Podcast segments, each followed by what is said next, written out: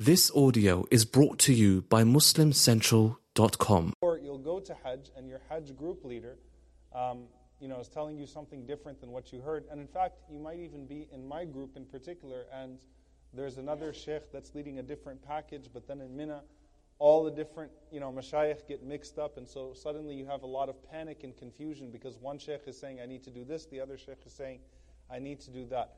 It is absolutely crucial that you stick to one scholar throughout the entire Hajj process. Before and during, you need to make sure that you're sticking to one scholar. Otherwise, you're going to be in panic mode. Uh, I can always tell people that before you get to Mina, that in Mina in particular, in those tents, that's where everyone starts to get into a lot of confusion because everyone gets exposed to everybody else. And so you're going to hear from this teacher and hear from that. And so it's really important for you to understand, inshallah ta'ala, stick to one scholar throughout the entire process of Hajj. Um, and that starts from now because, you know, a lot of times you go to a fiqh website, you don't know what type of website you're on, uh, and you get really, really, really confused. Now, the, the guide that we're going through is Hajj step by step. So it's actually on Hilal Hajj's website. So you could go to hajjpackageusa.com and you can print out uh, the Hajj step by step, the guide that I'm actually going through. Uh, I put it together a few years ago, inshallah ta'ala. It's something that you could actually keep with you uh, throughout the Hajj process. Um, you know, just in case you, you, you forget something that we went over here, inshallah, you could carry it around with you. Um, you know, I, there's no app for this in particular, but you could have it on your phone, inshallah ta'ala, so that you, you can go back to it whenever you need to throughout the Hajj process. But anyway, uh, before you go, there are some just important essentials to keep in mind when you're talking about Hajj.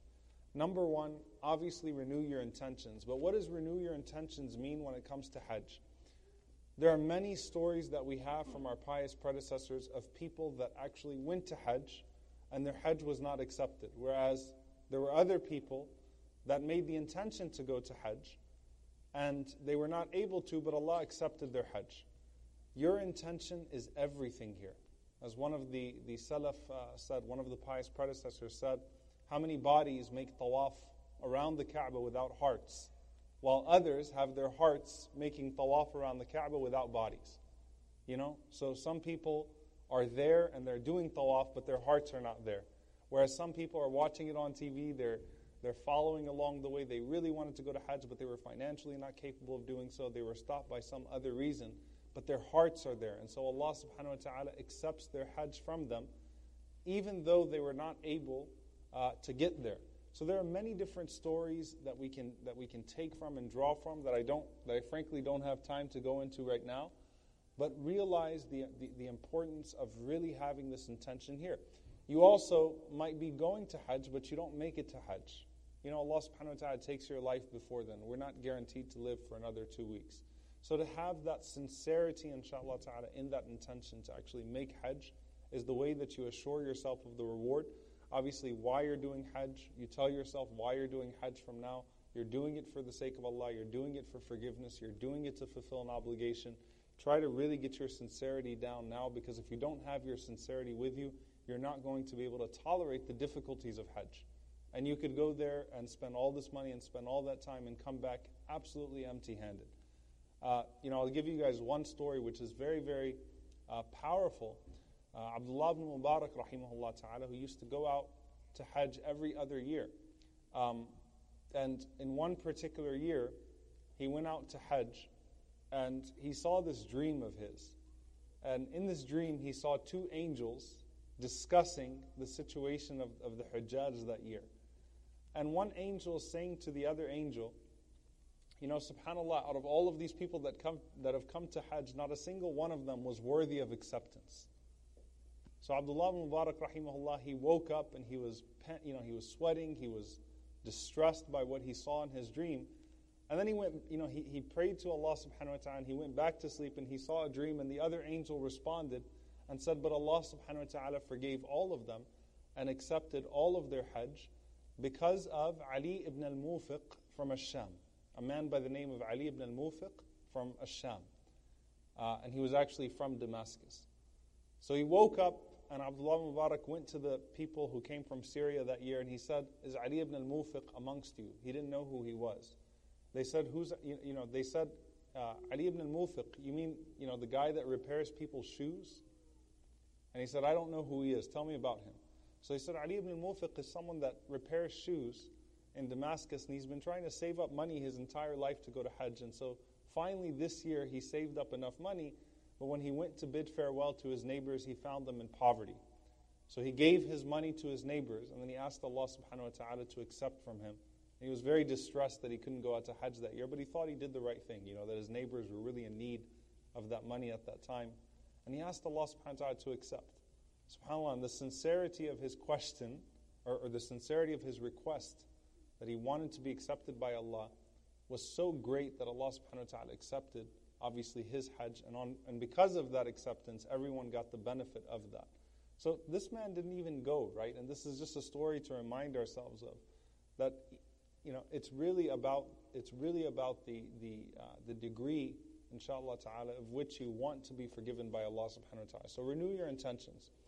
Um, this number two is meeting your friends and family and asking for forgiveness. You don't want to be held back, you know, when it comes to your, your, your hajj or anything, because you have a grudge with someone or because you've, you've, uh, you've hurt somebody or oppressed someone or transgressed against someone.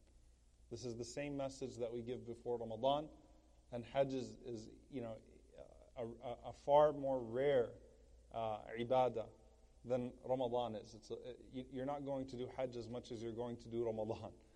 But we know that the Prophet ﷺ mentioned to us that Allah subhanahu wa ta'ala would see two people that are quarreling, and Allah subhanahu wa ta'ala would not look at their deeds until they reconcile amongst one another, until they make peace um, amongst themselves. So this is the time to really ask people for forgiveness. Uh, you know, if you know that there's something between you and somebody else, some, some sort of transgression. You don't want to go to Hajj and then have that all held back from Allah subhanahu wa ta'ala because you harmed someone and your ego prevented you from seeking forgiveness. So truly seek forgiveness from people, inshallah, before you go. Number three is to pay all debts. So seeking forgiveness is paying debts in the spiritual sense. Uh, you know, number three is to financially pay those debts uh, if you can, inshallah ta'ala. Now, just from a, a, fiqh perspective, a jurisprudence perspective, someone might ask, can I go to Hajj if I have a debt, uh, a revolving debt? So, for example, I pay, you know, monthly on my house. You know, can I still go to Hajj having that debt?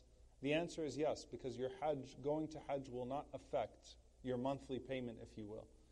Now, let's say, I, you know, I owe somebody money, but at the same time, you know, I want to go to Hajj in that situation, you know, you, you want to make sure, obviously, that that you know that the person that you owe money to is aware of that. You know, and you need to seek their permission in a way. And and what that means is that they have a greater right to be paid back than you going to Hajj at that point. So you want to make sure if you owe somebody money and you're able to go to Hajj, that they understand that you seek their, that their, their permission to do so and that it's not going to lead to an unnecessary delay in you paying that person back. So you still should go to Hajj, inshallah ta'ala, if you can, but at the same time, you know, especially with revolving debt, which is the nature of most debt that we have today. Uh, if there's something that's due, then make sure that this isn't going to lead to a delay and that you sought permission uh, from the debtor. Uh, number four is to prepare your wasiyah, to have your will done. This is something that's obligatory on, on a Muslim, regardless, to have their will done. But realize that you're literally going to Hajj with this mindset that you're not coming back. That's, that's how it works. That's part of the spirituality of it. Mutu qabla an tamutu, that you die before you actually die. You are mimicking the stages of death. So you really need to get your will in place before you leave, inshallah ta'ala, to Hajj, and that's an obligation uh, with or without Hajj. I also hear, have here uh, that there are two very important apps uh, to download. There's an app called Hajj Salam, and there is another app called My Dua, Fortress of the Muslim. Um, so Hajj Salam is one of those step-by-step Hajj uh, apps. It's pretty good if you're going to have a smartphone with you. And another app is My Dua. And My Dua basically is just Fortress of the Muslim. It's a little dua book, which is Fortress of the Muslim, uh, authentic supplications from the Prophet sallallahu alaihi wasallam, uh, from the Sunnah of the Prophet sallallahu alaihi wasallam, Muslim. So there's an app for it, and if you don't want to have the app, if you don't have a smartphone with you during that time, then just buy the little book. Uh, it's a little handbook, uh, Fortress of the Muslim. So it has, especially, it has the du'as for Hajj and, and, and Umrah, and it has just different du'as that you can benefit from uh, in different categories as you're going through the process. It really comes in handy, for example, on the day of Arafah. You know, if you're looking for, you know, just different du'as to, to, to go through, because believe me, on the day of Arafah, people do run out of du'as at some point. You know, it's a few hours, so especially if that's your first time and you're not accustomed to making du'a for six hours straight, right? You might run out of du'as at some point, but you don't want to stop making du'a. And so if you want to actually like take a moment to read some of the authentic uh, supplications of the Prophet for different things, it's a very good resource to have, inshallah ta'ala. Uh, some of your preparation tips um, from, from a prescription medication, and I'm not a doctor here, but um, you know there are two, two, two drugs that you're going to hear about quite a bit in Hajj. One of them is amox- amoxicillin, and the other one's zithromycin or zithromax. So people will be prescribing that like right and left. Obviously, because people tend to get sick uh, before the Hajj days actually start. Uh, especially people that are overzealous and try to overexert themselves before the Hajj days actually start. They go so strong from you know the first of Dhul Hijjah until the Hajj days that they're just absolutely exhausted and worn out and sick by the time the actual Hajj process starts. Um, but you know it's good to have over over the counter medication just for different things, inshallah ta'ala. Uh, to really try to boost your immune system as much as possible. So to really be regular with your vitamin C, um, you know, and, and you could have your, your Sudafed and your chloraseptic spray and whatever it may be uh, during that time, inshallah ta'ala. Um, Vaseline to apply to the inner thighs for the men wearing ihram in particular. That's very, very important. It is going to be your best friend, inshallah, so make sure that you get that, uh, that you have that before you go, or you get it over there uh, before we, you know, if, you, if you've got a Medina first package before you head out to Mecca, make sure that you actually have that. Um, you know, just be conscious of the type of clothes that you're going to wear while you're there. Having those light material thobes um, and just having those cheap plastic slippers um, that you can buy even in the street over there in Medina, you know, in particular, those are those come in handy while you're there. Even if you're not typically, especially to the brothers now, by the way, if you're not typically a thobe person, you're not typically someone that would wear one of these. It's very convenient with uh, the type of weather over there and the type of environment uh, for you to just have those light material thobes, inshallah ta'ala, to wear um, while you're going around. And of course, you could buy some of those when you're actually in Medina. Uh, when it comes to your ihram towels, okay, and they literally are towels, right? Um, if you're flying to Jeddah first, because if you're flying to Jeddah, obviously, you're going to need to be in ihram on the plane because you're flying over a miqat, so you're going to land in your ihram. Um, make sure you, you pack your ihram in your carry-on bag because that happens to a ton of people that their ihram gets lost in their luggage and they, you know, they connect somewhere on the way and then they end up wondering where their ihram is. So make sure that you pack it in your carry-on, inshallah ta'ala. Otherwise, you can buy it in Medina. So there's no short, I, I guarantee you Medina will not run out of ihram uh, in, in the Hajj days. Um, so that's just something to keep in mind over there. To you know, you can buy so you can wear as many ihrams as you you want. Meaning, it's you know, your ihram is a state. It's not necessary. It's not the towels or the clothes that you know the towels that you're going to be wearing. So you can have two or three uh, pairs of it, so that when it gets really dirty, you know, and you're not going to have access to you know uh, to to get it washed, then you can easily just put on a, a, different set. And obviously, it's good to have an emergency backup one just in case uh, you know something happens to uh, the one that you're wearing, inshallah ta'ala. Um, you know, they also have those ihram belts, which are very, very helpful to hold your ihram in place. Those are totally uh, permissible. Uh, they have safety pins that you can actually buy here as well. But just keeping safety pins, inshallah ta'ala, especially to hold your ihram in place, that's something that can, uh, that can definitely be used.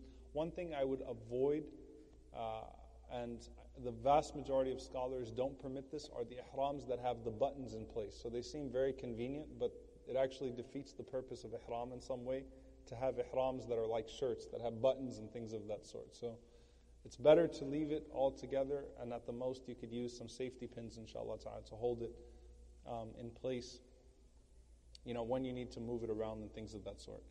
Um, one thing as well, so, so, you know, don't bring a lot of money, don't bring a lot of credit cards, don't bring a, you don't need to have all of those things.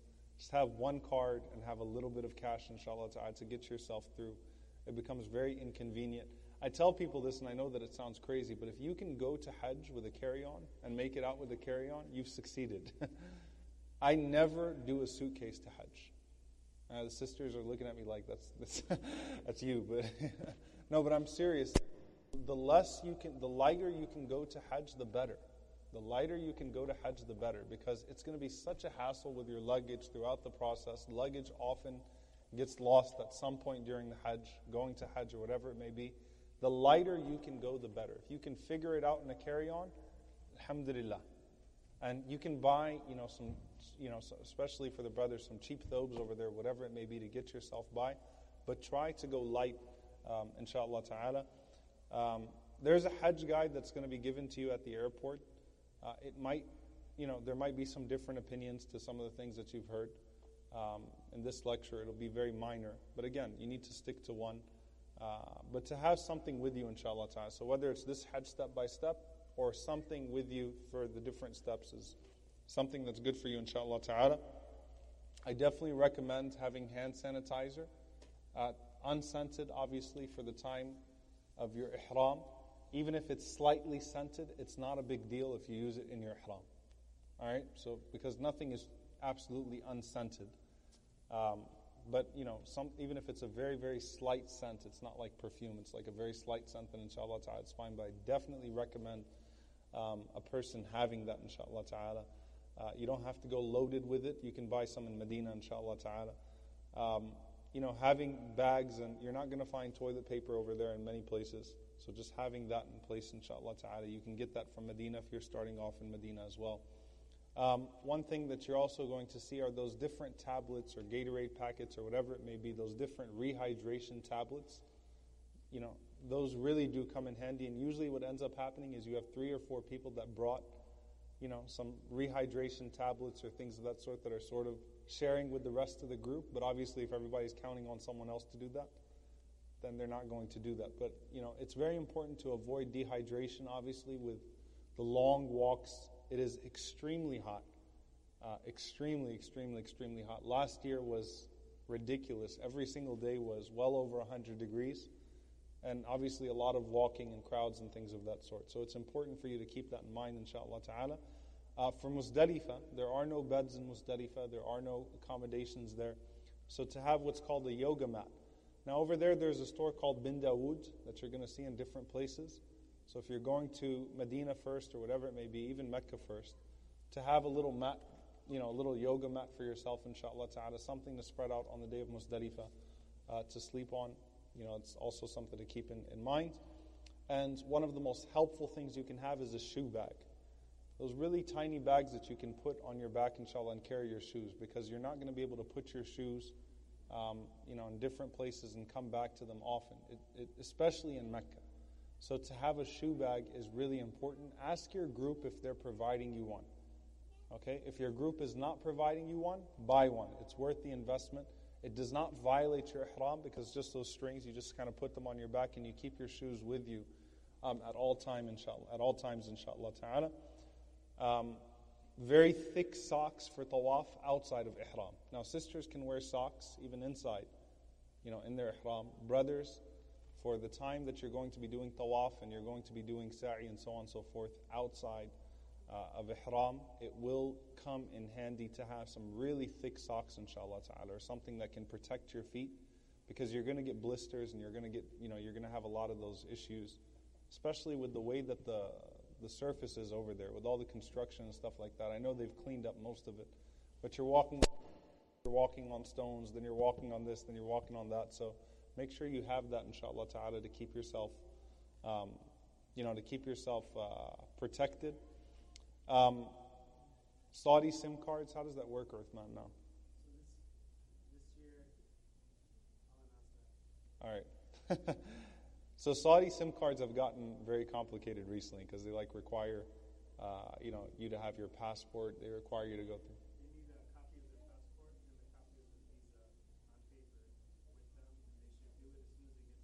Okay, so have a copy of your passport and a copy of your visa on hand, inshallah ta'ala, because obviously they take your passport when you get to the airport. So to get a Saudi SIM card, you, you actually have to show that uh, to get that, inshallah ta'ala.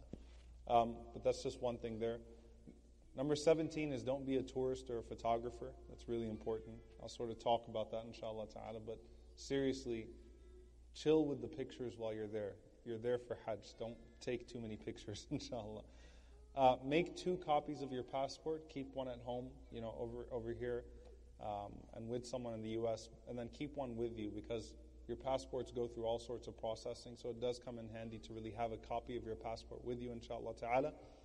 Number 19, patience and a positive attitude. There is no such thing as a 100% smooth Hajj.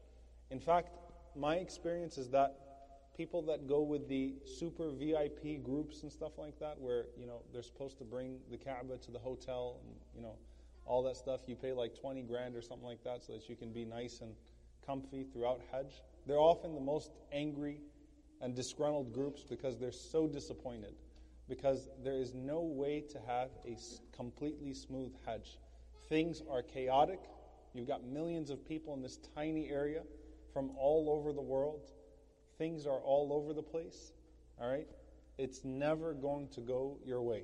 That's actually part of the ibadah of Hajj. Seriously, is that when you get there, no matter how much you've prepared yourselves, you're going to have logistical hiccups throughout the process, no matter what group you're with, no matter what package you're with. It's going to happen. So, really have that mindset that no matter what you do, that's going to happen regardless, and it's part of the test of your patience um, in Hajj. Lastly, uh, don't do what everybody else is doing at Hajj because a lot of it is wrong. That's sort of like our, actually, most of it is wrong. That's sort of our safety net, and I see that happen to every single group. Every time you get there, is that you get in there and you, you jump into that mess, and then you realize that 90% of people are doing it, you know, doing this, so I should be doing that as well. So people are doing tawaf, and then they stop at Maqam Ibrahim, and they, they decide to just start rubbing on Maqam Ibrahim and rubbing their head all over and stuff like that. So you might think, okay, well, that's what I need to be doing as well. Or I need to kiss it like the black stone when I go by.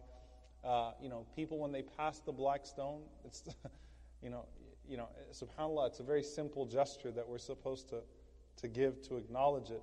But people start going, you know, and all types of stuff like that. And they start like sending all types of peace signs to the black stone and talking to it and taking a moment to interact from from a distance and stuff like that. Like every time there's this traffic, as soon as you get to that area, you know, that part of Tawaf, realize again, people, they're very simple people, illiterate people, you know, in many situations. And I'm not saying that as an insult.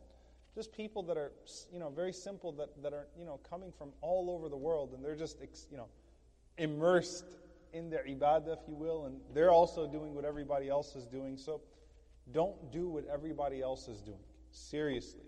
Don't even look at what everybody. You need to know what you're doing, and there are going to be times you're going to question yourself because you're like, wait a minute, I wasn't told that I was supposed to do this or do that.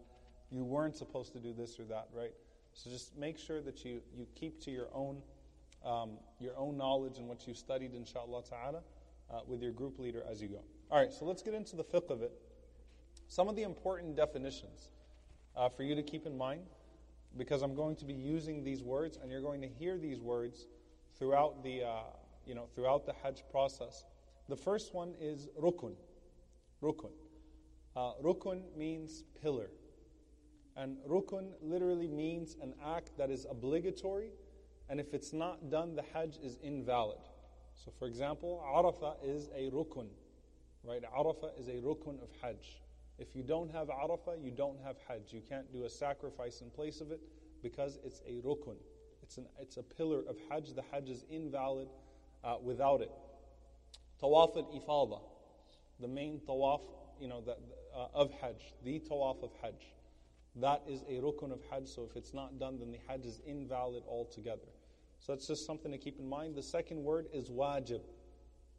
Wajib means in this situation something that's obligatory but if it's not done, the Hajj is still valid and a person needs to offer a sacrifice or a fidya. Okay?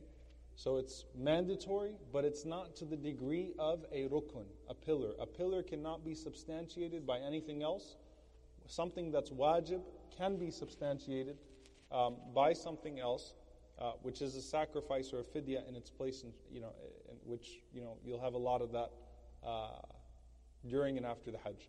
The third thing, obviously, is a sunnah. A sunnah in this situation is something that if a person does it, they're rewarded. If you don't do it, you're not punished. Your Hajj is valid, and there's no need of fidya. A lot of times, people just bunch it all up, all of the rites of Hajj, into one big thing. So, for example, if they miss a sunnah, then they'll want to do a sacrifice. And that's not part of the sunnah to just keep on doing sacrifices and stuff like that, just in case, because I don't know where this falls. So, a sunnah, which is a large group of the acts associated with Hajj, you know, is, is something that's good to do, but you don't have to do anything if you're not able to do it. Uh, then you have manasik. Manasik refer to the rituals of the five days of Hajj in particular. There are five principal days of Hajj. Now, obviously, your entire journey is Hajj, but there are five days of Hajj, and the manasik are the rituals associated uh, with that. Fidya is your, is your makeup, right? It's your compensation. So if you miss something in Hajj that is wajib, what did we say wajib was? Something that's mandatory, but it can be made up if you miss it with something that's with, with a fidya. A fidya is the mandatory sacrifice done if you miss a wajib. So if you miss a wajib of Hajj, all right, listen very carefully. You have three options. A fidya can be one of three things. You can offer an animal sacrifice, all right? You can offer an animal sacrifice. You'll, you'll actually see booths there, like in some of the, the malls or some of the areas, whatever it is, to actually have that fulfilled. I think there's a website, there's an app for that as well. like a sacrifice can be done, but Allahi.org, I know Allahi.org does it. Um, but you can offer a sacrifice. That sacrifice does not have to be restricted to uh, Mecca or Medina. Okay, but a sacrifice has to be done in that place. A second thing is that you can fast three days after you get home. So you now owe for each one of them, if you don't want to do a sacrifice or if you can't do a sacrifice, you, know, you, you have to fast three days when you return home. The third thing is that you could feed six needy people, which is very easy to do in Hajj. Right? So you could actually buy, you know, six meals and you could serve them to six needy people in Hajj. All of these are permissible ways to deal with a missed wajib and there is no preference in order. Okay, you guys understand that? So you can choose any one of them, inshallah ta'ala, and they can be uh, a form of sacrifice in the presence of a missed uh, wajib or something that requires um, a sacrifice in that regard. Uh, ihram, many people, you know, think about ihram and they think about the garments themselves. Ihram is a state of sanctity. Ihram literally means to be in a state of prohibition, a state of sanctity. Um, so it's the state that's mandatory for Umrah and for some parts of Hajj, and it has its conditions and its prohibitions. Miqat, the word miqat is the station from which you will make your intention for Umrah and Hajj. Okay? Miqat is the place from which you make your intention for Umrah um, and or Hajj. Uh, the next three words that are on here are the three possible forms of Hajj. Okay? Um, tamattu, and you're gonna, you know, I remember at least the first time I went to Hajj, and, you know, I guess, I don't, 2006, the first time I went to Hajj, I remember that people were fighting over tamattu qiran, tamattu qiran. It just broke out into a fight, right? What do we do? What type of Hajj do we do? And so on and so forth. Uh, tamat, the, there are three forms of Hajj here or three ways to go into Hajj or enter into the intention of Hajj. One of them is tamattu', qiran, and ifrad. The, wor- the, the way that you are most likely going to do and the most preferred way is tamattu'. Tamattu' literally means pleasure, temporary, right? It's with ease. The reason why you do that is because a person enters through the station. So let's say you're going from Medina um, which is where most of us will be, where at least our group, you know, my group will be going through. Many Hajj groups will go through the station of Dhul Hulayfa. As you pass through, or when you get to the station, to the miqat, you make the intention for tamattu'. Now, tamattu' means that you will do Umrah and Hajj with a break from your ihram in between. Why is that important to understand? What that means is that I go in with the intention of tamattu'. So as soon as I finish my umrah, I've made the intention for umrah for now. Once I finish my umrah, I can exit my ihram until the days of hajj start. This is especially necessary if you're going to Mecca a few days before the actual hajj days. All right, that you'll do your umrah, you'll get out of your ihram, you'll do the you'll, you'll go through the steps of exiting ihram, and then once the hajj days start again, then you'll take up the intention of hajj from the place that you are in Mecca. Okay? So this is the most preferred form of hajj to enter with the intention of umrah. Do your umrah, take a break, get out of your ihram, and then enter into ihram once again on the 8th of Dhul Hijjah when the days of Hajj start. All right? Now, let's say that you're going to Mecca on the seventh day of Dhul Hijjah or on the eighth day of Dhul Hijjah, and it's impractical for you to go do Umrah, get out of your Ihram, and then do Ihram again. Qiran means combined. So, Qiran is a form of Hajj where from the miqat, from the station, you make the intention for both Umrah and Hajj with one Ihram because it's too difficult or, or it's inconvenient for you to exit ihram and go back into ihram again. All right? So that's called qiran. Ifrad is the hajj of the people of Mecca. The hajj of the people of Mecca. Right? Which is a hajj without umrah. Which, which, which is why it's called ifrad, which is singular. Okay, so they simply make the intention for hajj from where they are once the days of hajj start, and they don't need to do a umrah um, that is with it. So uh, the last two words here, hadi. Hadi is the sacrifice that's due on the day of Eid if you're doing tamattu or qiran. So it's the it's the the uh, you know the full animal sacrifice. Uh, it's going to be done by somebody else, most likely. You know, it's really difficult for a person to do the sacrifice themselves. Um, you know, you can either you'll either have a, cu- a coupon to verify it, um, in the case of our group, we actually know the person that does the slaughter, so you know we pay that person, and then that person slaughters on behalf of everyone in the group, we get a phone call that our sacrifice has been done. So hadi is the sacrifice that's done on the day of Eid uh, for the people that are doing either tamattu or qiran. Okay? Now, uh, talbiyah obviously is the chant, labbaik Allahumma labbaik, labbaik la sharika laka labbaik, innal hamda wa ni'mata laka wal mulk la sharika lak. Uh, the very famous chant which you're going to be making inshallah ta'ala throughout the days and throughout the processes of umrah um, and hajj. All right, so what's the step by step now inshallah ta'ala for a person as they're getting into the time, as they're getting into the process of hajj? The sunnahs of entering ihram in the at the miqat. These are the sunnahs now of entering into the state of ihram at the miqat a person, you know, both men and women uh, with bathe themselves. So you take a shower that can be done at the hotel before you actually get to the uh, to the miqat, to the station.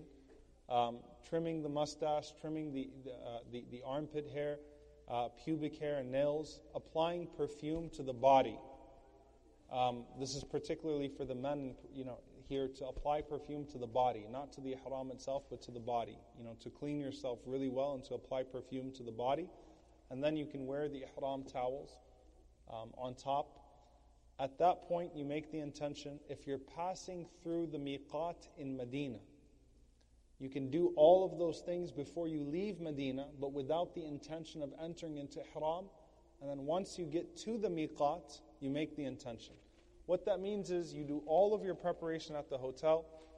Once you get to the miqat, all you're going to do is at that point, that's where you make your intention for umrah um, and hajj if you're doing qiran. Right? So, but for the most part, if you're doing tamattu', are you guys lost here yet or not? All right, good. Tamattu', which is what most people will be doing, then you'll make the intention for umrah. But the point is, you can do everything in Medina. When you get to the station, when you get to the miqat, you simply make your intention at that point. Now, what if you're passing through the miqat on the plane? What do you do? Do you go take a shower on the plane? Start trimming your, you know, go through all that stuff on the plane? What do you do? Do it before your flight. You can wear your ihram. And while you're flying over the miqat, usually the pilot will announce it, right? And the pilot will let you know, and it's, you know, 15, 20, 30 minutes before landing that you're passing over the miqat as you're getting into, uh, into Jeddah, all right? So at that point, what you do is you make the intention for ihram.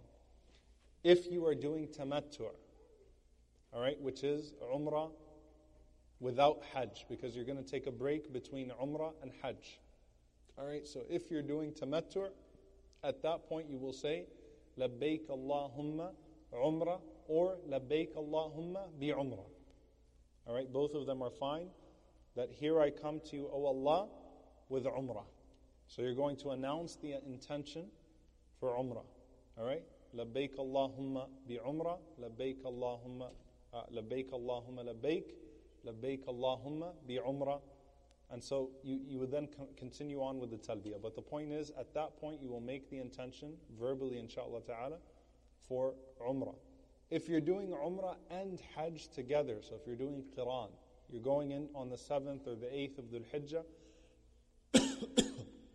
then you would say, Labbaik Allahumma umratan wa hajj. so you would say, Bi umrah wa hajj, or Here I come to you, O Allah, with umrah and hajj, because you're combining both intentions in one. Otherwise, you're simply going to say, Labbaik Allahumma bi umrah. If you're doing hajj on behalf of someone else, now, the major condition to do hajj on behalf of someone else is that you've already done hajj for yourself. Then you will say, Labbaika an and then you'll name the person. So labbaik Allahumma bi umrah, labbaika an, and then name the person. All right? Now, uh, let's say, by the way, if you're doing tamattu', you're doing umrah and you're doing hajj separately, and you've done umrah in the past, but you haven't done hajj in the past. Maybe this is a little too confusing right now, but I'll just put it out there, inshallah ta'ala, and then I'll, we'll probably revisit it if someone has a detailed question. I can, you know, if I'm doing tamattu, I'm separating the intention for umrah and hajj. And many of the fuqaha, including Dr. Salah Hassawi, would, would allow a person to actually do the umrah on behalf of someone and the hajj on behalf of someone else, or the hajj on behalf of yourself. So, because it's two separate intentions at that point, you can do this on behalf of someone and this not necessarily on behalf of someone, or vice versa. So, if I'm doing hajj on behalf of my mother.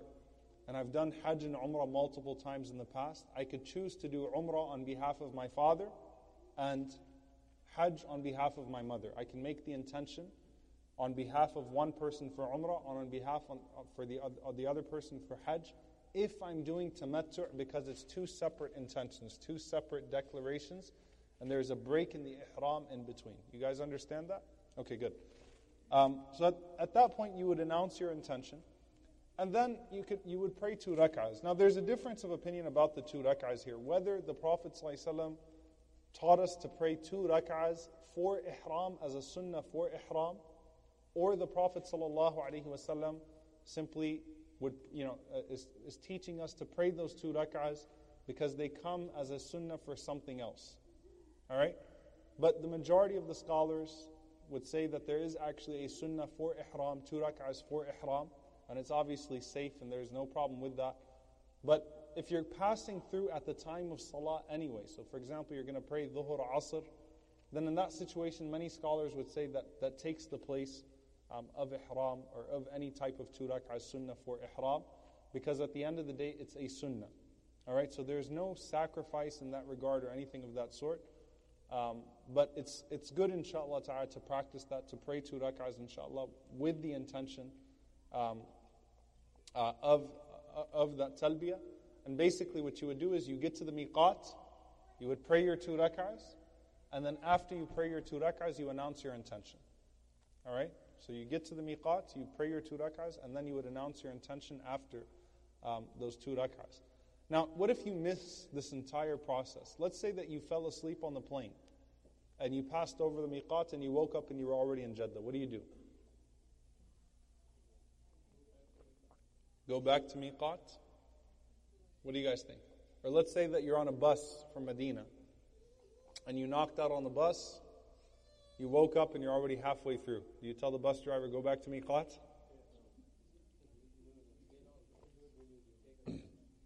no, so basically, once you've passed the miqat, if you missed this whole period of making the intention, then you'll simply offer a sacrifice. You'll, you'll, you'll offer a fidya. So it's not a rukun of hajj or umrah that the intention be made at the miqat.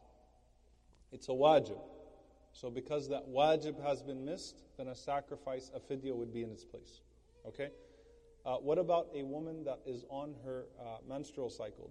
Basically, a woman that is in that, in that state will still declare ihram and she will still do all of the actions except for tawaf.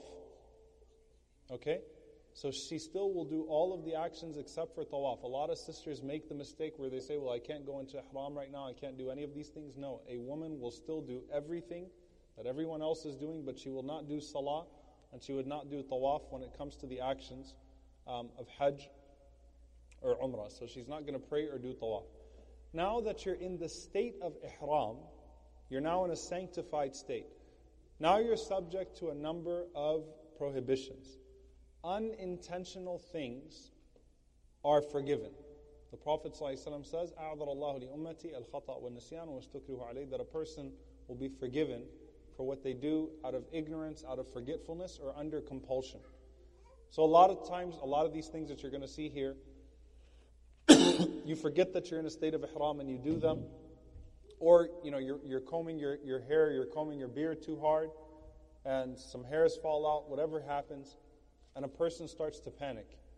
And a lot of people react in different ways. Many people, what they do in Umrah or Hajj is that they just keep on doing sacrifices, sacrifices, sacrifices, sacrifices. Because if I just keep on doing, I, I, I just want to make sure I don't mess up. So every time I unintentionally do something or I forget something or some sheikh said that I might have just violated the ihram, I'm just going to go offer a sacrifice. And if there's an app, then you're just murdering sheep on your, on your app on a consistent basis. Like, oops, sorry, another one, another one, another one. Another. Don't, don't have that dhan in Allah. Don't think bad of Allah, okay? So if you, if you unintentionally do something or you forget, don't worry about it, inshallah ta'ala. You simply proceed. The things that you cannot do intentionally, intentionally, all right? These are what we're talking about here. So for men only, to wear sewn clothes uh, that fit that, that fit any part of your body, that fit any limbs of your body. What that means is that when you wear an ihram, it's not fitted to any part of your body, right? It's a garment or it's a towel that you're wearing over yourself. But to wear a shirt is fitted to you, okay? Um, to wear to wear socks is fitted to, to, to, to your limbs. So makhit here particularly refers to something that's sewn and something that's fitted to your limbs. This is obviously um, only for men. Uh, so, for example, underwear would fall into that prohibition. Um, underwear is okay though for, for someone that has you know urinary incontinence or something of that sort, but otherwise it falls under that prohibition. So a person will only be um, in their ihram. Uh, blankets are permissible then, right? Because blankets are not fitted to any part of your body, right? Blankets will be worn over you.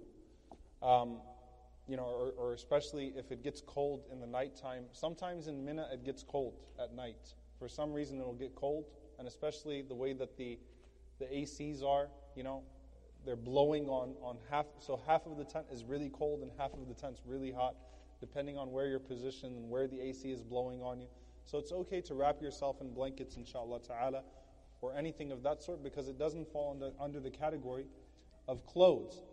Um, Umbrellas are fine, watches are fine, rings are fine, identification tags are fine, uh, stitch belts are fine because those don't fit any part of your body in particular. Sandals uh, or slippers that, that have some stitching on them, they're fine as long as they don't cover your ankle to where they fit your, you know, they fit your, your feet like shoes. They're all fine, inshallah ta'ala. All of those don't fall under the category of, um, of makhit.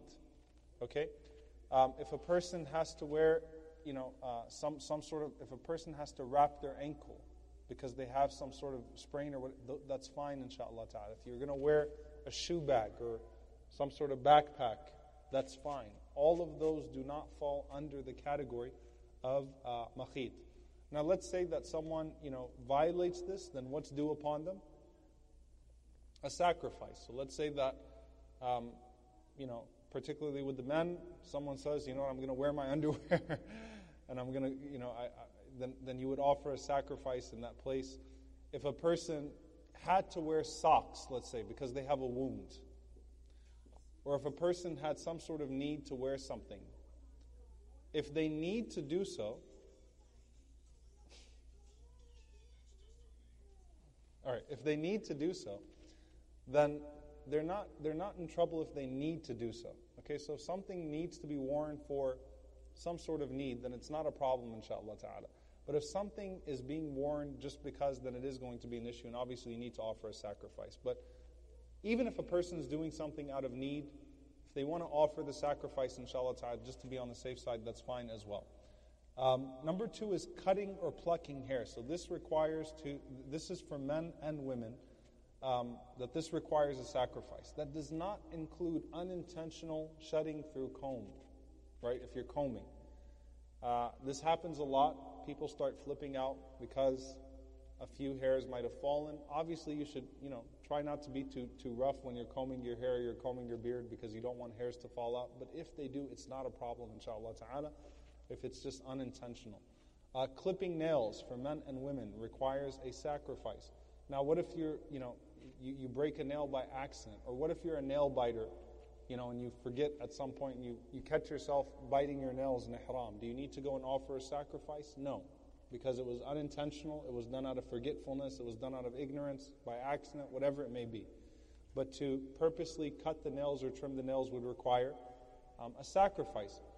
Um, for sisters, covering your face with, uh, with niqab in particular. Now, this is a difference of opinion amongst the scholars. Why? Because Aisha radiallahu anha mentioned that, that the women uncovered their faces, that some of the women uncovered their faces. Those that traditionally covered their faces, they uncovered their faces in Hajj.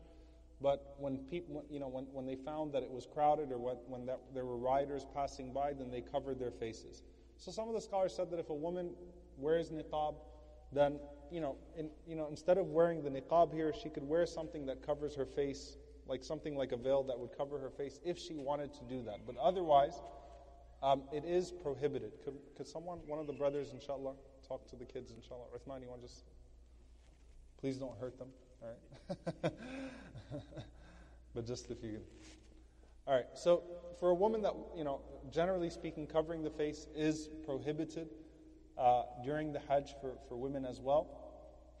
But again, if it's something that a woman does, she practices niqab, she wants to cover her face because of the crowd and things of that sort, then inshallah ta'ala, there's no penalty uh, for her. Uh, a lot of people take the, there's a difference of opinion on what touching the face here means. So you'll see some sisters that wear niqab, they'll wear a baseball cap or something of that sort, and then there's a veil that's coming outwards. Allah knows best, but you know that, that's not something that would be necessary in that case. So a person can wear something, can simply draw something over their face if they really wanted to, if they wanted to practice that, inshallah ta'ala. Uh, that was quick, man. You did good, mashallah. All right. A person can continue to cover their face uh, if they wanted to, inshallah, just to, uh, you know, to, to fulfill that, um, that practice that they do otherwise. Now, what about wearing the, the mask? You know, because of, for sanitary purposes. Does that fall under the ruling of niqab for a brother or a sister? What do you guys think? No. Um, I personally, not only do I think it's permissible, I recommend it. All right, so I recommend if a person wants to wear a mask in ihram, outside of ihram, for sanitary purposes, there are a lot of things floating around over there. People coughing all over you and all types of things, and you know, it's very easy to get sick. So if a person wants to wear a mask for sanitary reasons, it's fine for men and for women, inshallah ta'ala, and it does not require a sacrifice. Okay? Uh, covering your head for men and women or just for men? For men requires a sacrifice. Okay, so you can't cover your head uh, while you're in ihram. Uh, let's say that you were you had your blanket and you know just in a moment of forgetfulness you put your blanket over your head. Don't you know? Don't panic. Just put your blanket down. But you can't cover your head uh, during Hajj. They have this new creative idea, which is to put like a cap that has like an umbrella, like a mini umbrella. Some of you might have seen it. It looks really interesting, but it does fall in the, in the, under the category of covering the head. So just because the umbrella is a little bit off, you know, doesn't mean that it's not a hat. So you can't cover your head. For brothers, you cannot cover your head uh, during ihram. Um, wearing any type of cologne or perfume would require a sacrifice as well, so any type of scent. Um, showers are still okay. You can take as many showers as you want in ihram. You just can't use scented, you know, perfume or whatever it may be, or cologne in that situation. What about perfumed soap? Is perfumed soap, you know, a violation of ihram? Okay? It's, a, it's one of those questionable things, so it's better to avoid.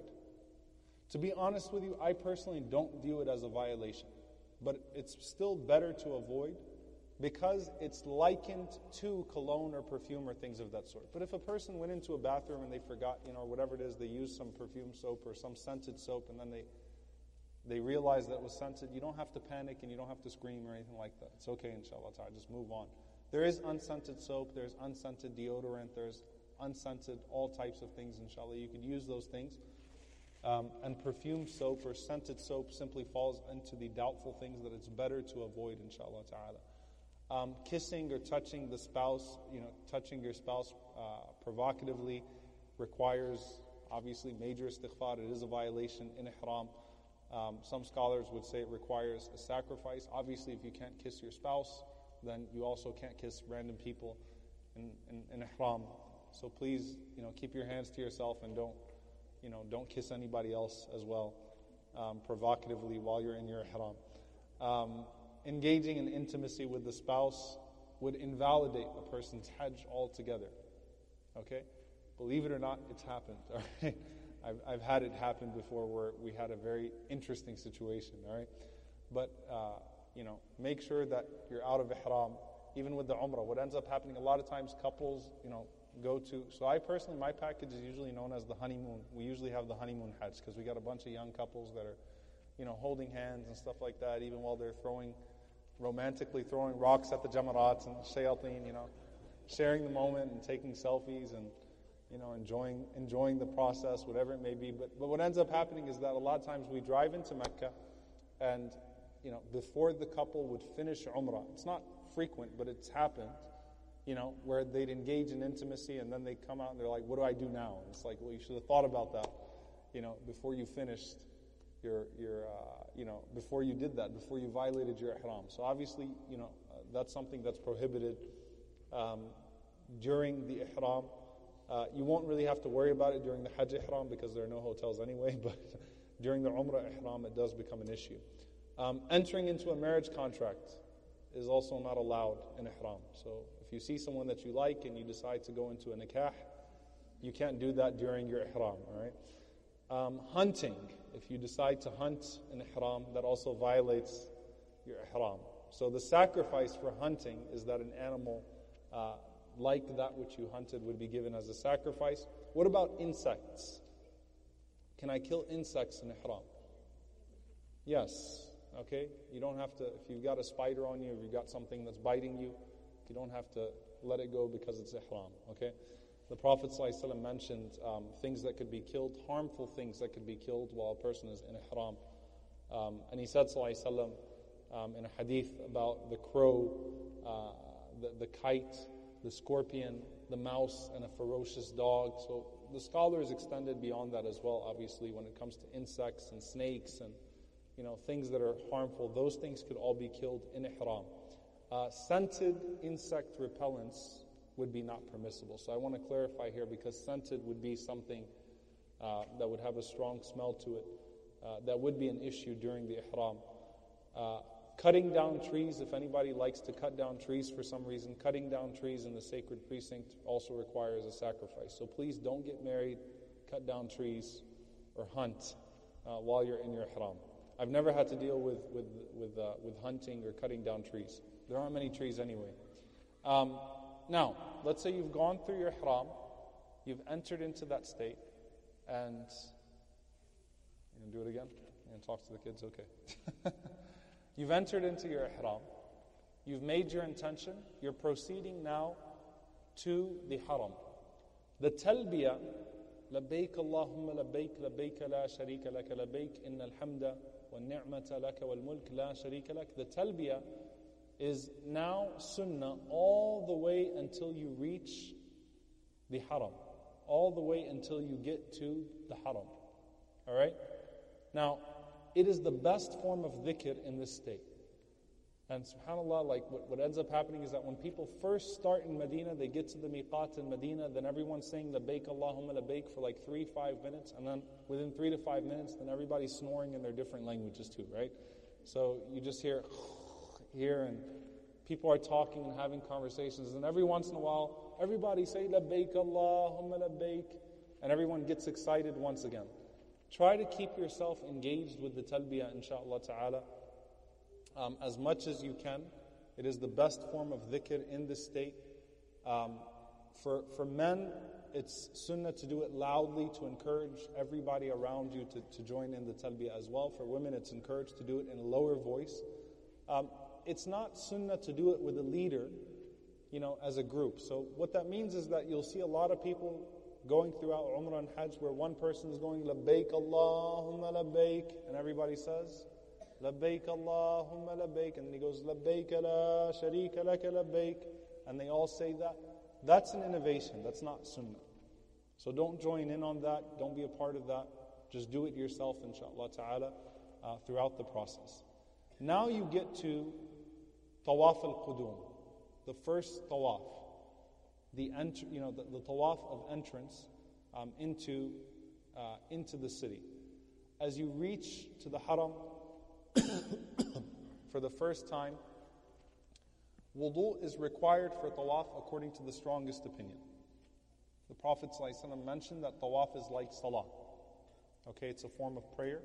So wudu is required for your tawaf. Now, is it okay when I when I when I've done my, you know, from the miqat, I've put on my ihram, to not go do tawaf right away, to not go actually do my umrah right away? Is it okay for me to take some time to rest in you know, in the hotel, if I have a hotel, whatever it may be, to take a few hours and then go do it? Yes, it is. There is nothing that says that you have to go from the miqat straight to do umrah. However, you'll simply have to observe your ihram throughout that process while you're waiting. All right, so you can go to your, your, your hotel, you can go to Aziziyah, wherever it may be. You can take your time to actually go out and do the tawaf at a time that's good for you. But when you do, inshallah ta'ala, you should have your wudu. For the brothers, they will expose their right shoulder. This is only for this tawaf al qudum, the opening tawaf, where the brothers will expose their right shoulder. Um, and this will end as soon as you finish tawaf. Not after three circuits, but after you finish your tawaf, you will actually cover your right shoulder. Okay, so you expose your right shoulder you enter the haram through any one of the gates and you look for the green light to start. Where's the green light? The green light is where basically it, it marks where the black stone is because your tawaf is going to start um, from, from where the black stone is. So you'll actually see on, in the different stories of the haram in different locations, you'll see where, that the green light is marking the beginning of the black stone. Now enter through any gate, inshallah ta'ala you enter into the masjid with your right foot, and here you have the dua. Bismillah wa salatu wa salamu ala rasulillah.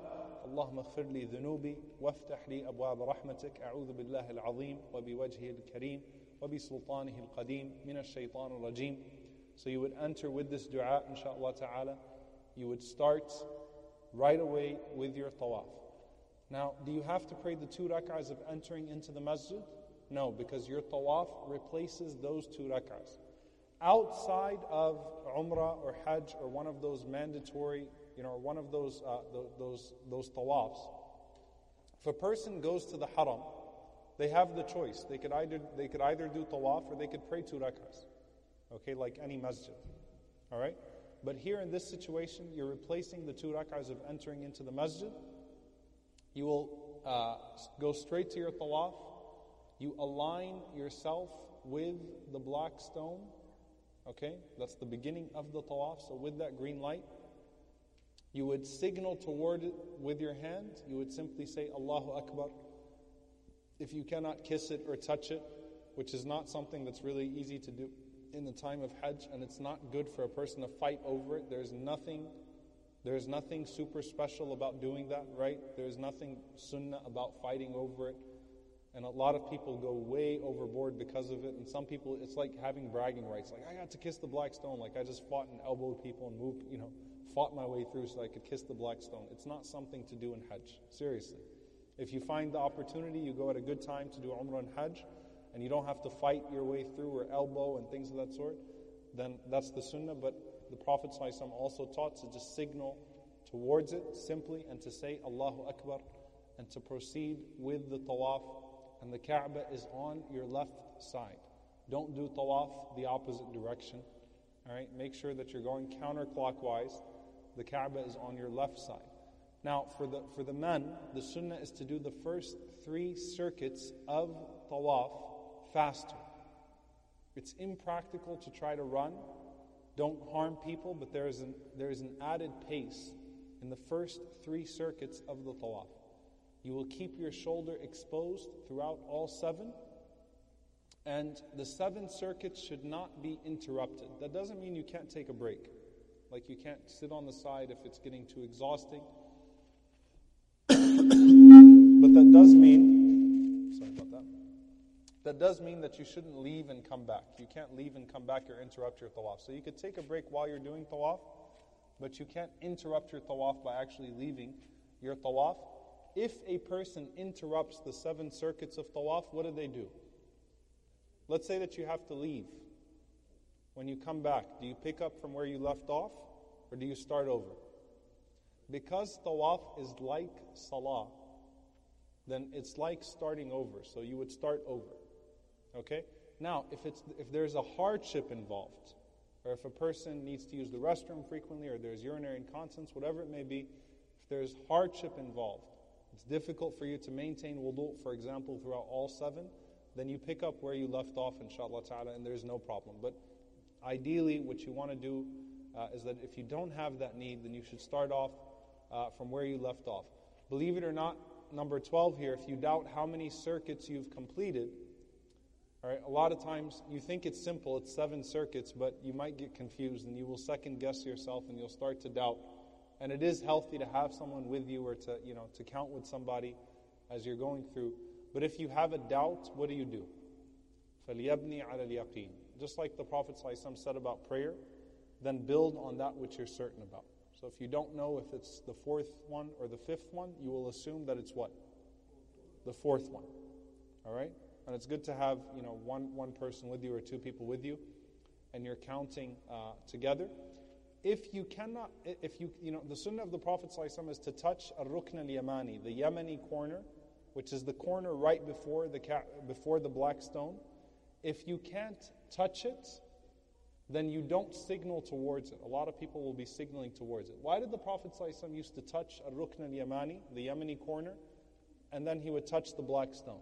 The Prophet ﷺ actually, you know, uh, used to touch it because it's one of the original foundations of the Kaaba. The Kaaba was built by Ibrahim in a rectangular shape. Okay? It was actually rectangular. So there was the Yemeni corner, there was the black stone, and where you see Hijr Ismail, you see that semicircle, those corners of that, that actually used to be part of the Kaaba. So the Prophet ﷺ would touch Rukn al Yamani as he passed by it because it was one of the original foundations. He wouldn't kiss it, he wouldn't do anything special with it, he would simply touch it as he was walking around. If you're there, touch it. Otherwise, you don't have to sit there and give it the peace sign and, and you know, start to, start to signal towards it or anything of that sort. The sunnah dua, generally speaking in tawaf, it's open for you. Make dua in any way that you can.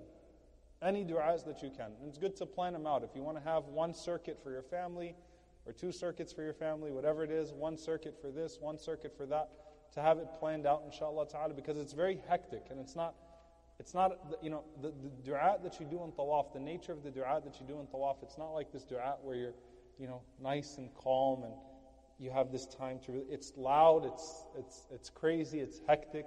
So it's good to have in your mind what you're going to do with each circuit inshallah ta'ala to dedicate each circuit But the sunnah dua between al-rukn al-yamani, between the Yemeni corner and between the black stone is ربنا آتنا في الدنيا حسنة وفي الآخرة حسنة وقنا عذاب النار ربنا آتنا في الدنيا حسنة وفي الآخرة حسنة وقنا عذاب النار This is the dua that the Prophet ﷺ would repeat between al-rukn al-yamani and the black stone. Other than that, there is no prescribed dua for tawaf.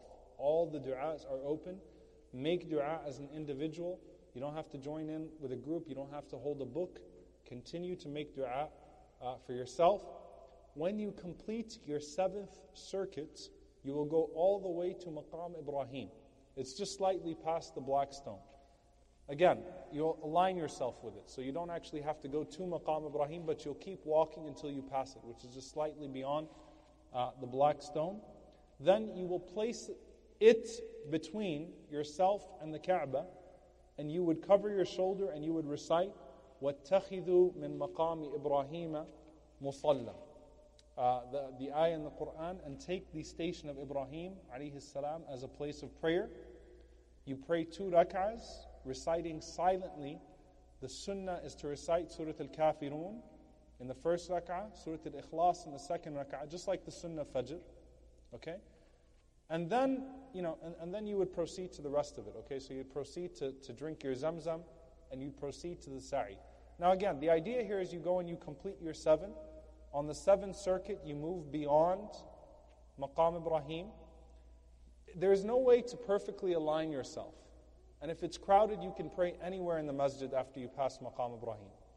Okay, so there's no way to perfectly align yourself, but the point is you say, وَاتَّخِذُ مِن مَقَامِ إِبْرَاهِيمَ مُصَلَّى You would recite that you would pray your two rak'ahs, and then inshallah ta'ala you go into your sa'i.